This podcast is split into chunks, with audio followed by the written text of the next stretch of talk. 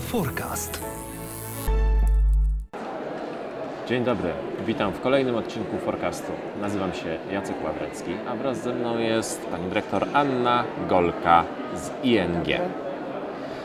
Przed chwilą z panią dyrektor byliśmy w e, panelu. E, rozmawialiśmy o nowej energii, rozmawialiśmy o tym, czy już możemy mówić, że, że ta energia jest nowa, czy jeszcze nam czegoś e, brakuje. I tak nam się dobrze rozmawiało, że pani dyrektor przyjęła moje zaproszenie tutaj e, do forecastu. Jesteśmy cały czas na Open Eyes Economy Summit e, w Krakowie.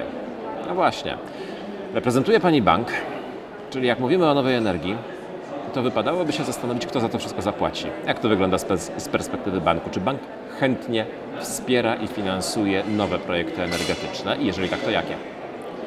E, Jak najbardziej. E, Chcemy pomóc e, w transformacji naszych klientów i finansujemy tylko zieloną energię i to już od wielu, wielu lat.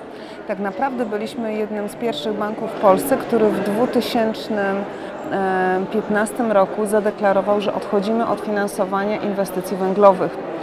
E, W tej chwili tylko 1%, 1,1% naszych klientów wciąż jest zaangażowane w inwestycje węglowe, ale mamy ogromny apetyt na to, żeby pomóc im w transformacji i dalej ich finansować, tylko już w innej energii, w innym typie energii, w zielonej, w zielonej energii.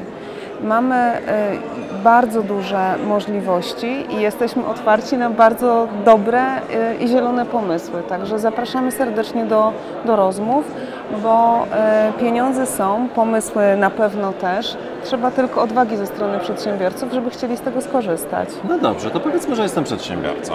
Zachęciła mnie Pani mówiąc, że pieniądze po prostu leżą i czekają, żeby się po nie schylić. E, To jaki projekt e, powinienem przynieść, żeby bank się zachwycił?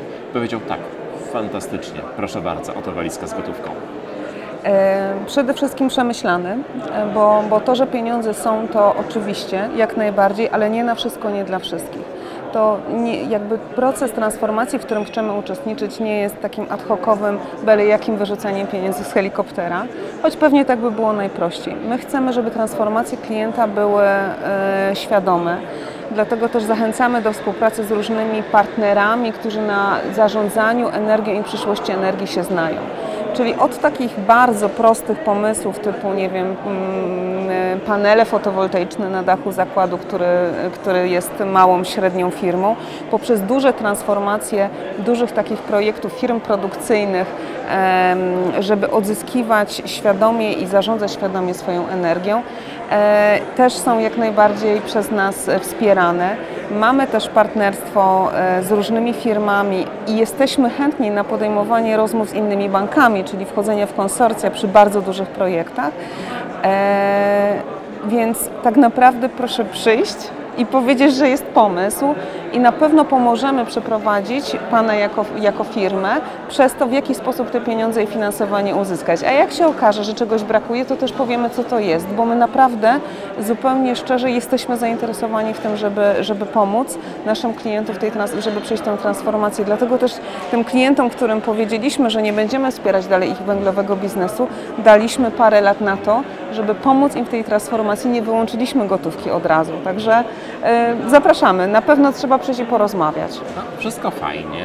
Eee, Wspierają Państwo tych, którzy chcą być coraz bardziej ekologiczni, coraz bardziej zieleni, ale tak naprawdę umówmy się, że problem polskiej energetyki to nie jest problem jakichś małych, średnich przedsiębiorców, którzy być może mogliby jakoś lepiej tą swoją energią e, zarządzać, mogliby mieć panele fotowoltaiczne na dachu albo jakąś pompę ciepła. Problem polskiej energetyki e, no, tak naprawdę nie da się go rozwiązać z poziomu jednego e, banku. Czy może się da? Czy może jest jakiś sposób, w jaki spo, jak Polska może odejść od e, węgla, wykorzystując zasoby prywatnych banków, takich jak ING?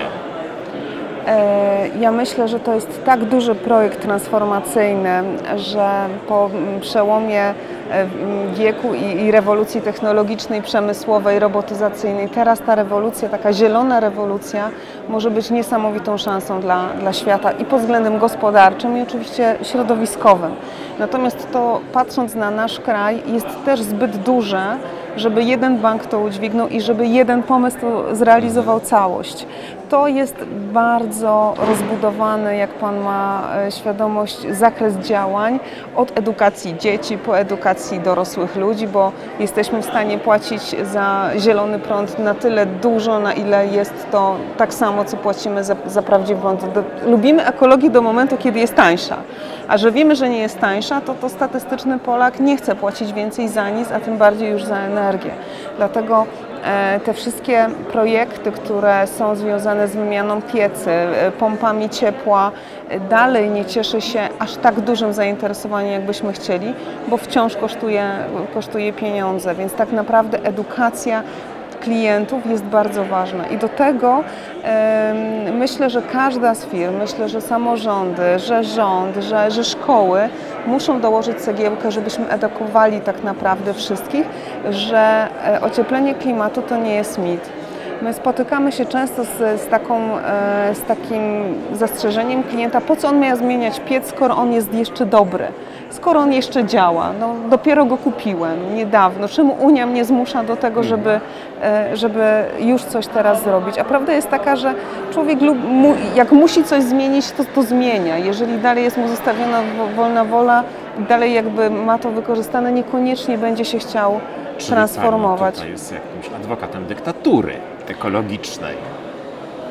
Jeżeli mam powiedzieć, że jestem zwolennikiem jakiejkolwiek dyktatury, to właśnie ekologicznej.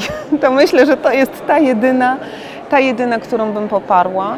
E, dlatego, że trzeba niestety, tak jak firmy bardzo chętnie przechodzą na zieloną energię, albo może chętniej, już chętniej i widzą w tym swój potencjał wzrostu na przyszłość, tak myślę, że klienci indywidualni, ci bardzo świadomi e, lub ci, którym się to opłaca, stanowią jeszcze niewielki procent całości.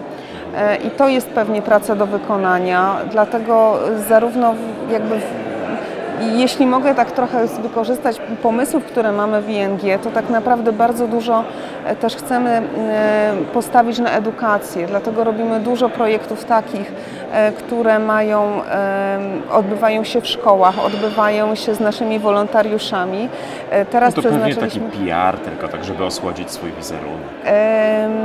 Pewnie, żeby osłodzić wizerunek też, tylko że zupełnie przez przypadek bardzo fajne projekty nam z tego wychodzą. W tej chwili przeznaczamy kolejne kolejne 300 tysięcy złotych na właśnie takie fundusze aktywizacji i edukacji dzieci w szkołach i robią to nasi pracownicy. Ponieważ tak naprawdę mamy głębokie przekonanie, że musimy zawsze zacząć od siebie, żeby wymagać od naszych klientów, a będziemy wymagać od nich coraz więcej.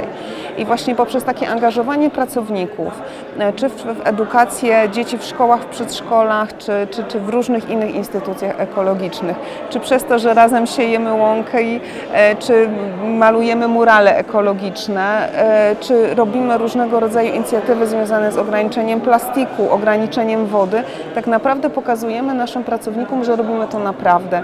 I mamy nadzieję, że część tego doświadczenia wyniosą do domu, sprzedadzą rodzinie i że ta prawda o o tym, że, że naprawdę mamy kłopoty klimatyczne, nam się rozszerzy, bo wiele ludzi po prostu nie wierzy w, w, w te zmiany klimatyczne, bo nie ma wiedzy na ten temat. Więc ja myślę, że edukacja jest jednak podstawą do, do, do wszystkich innych, do wszystkich innych zmian i chyba bardzo daleko odbiegłam od tego, Pana pytania, ale, ale tak naprawdę. Przybiegła Pani do. Tak naprawdę zatoczyliśmy koło. Przybiegła Pani e, wprost do Fortum, dlatego że takie projekty my też robimy u nas e, nasi pracownicy sami z siebie zrobili taką makietę z odpadów.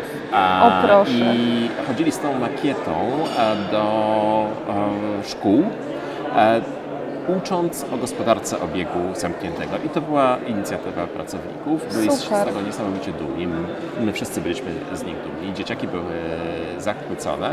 E, no i tak naprawdę przerwał to dopiero COVID, e, gdzie, gdzie, gdzie nie można było e, już tego kontynuować. Ale absolutnie rozumiem podejście i rozumiem ducha i rozumiem ten entuzjazm, który się w ludziach wywołuje. Bardzo dziękuję za rozmowę.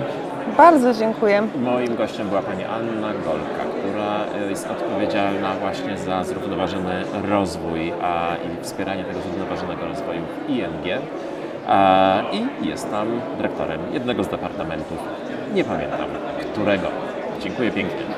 A to naprawdę nie ma, nie ma znaczenia. Bardziej się czuję ambasadorem zrównoważonego rozwoju niż dyrektorem czegokolwiek. bardzo się cieszę, że jest nas więcej na świecie, takich Dziękuję entuzjastów. Dziękuję.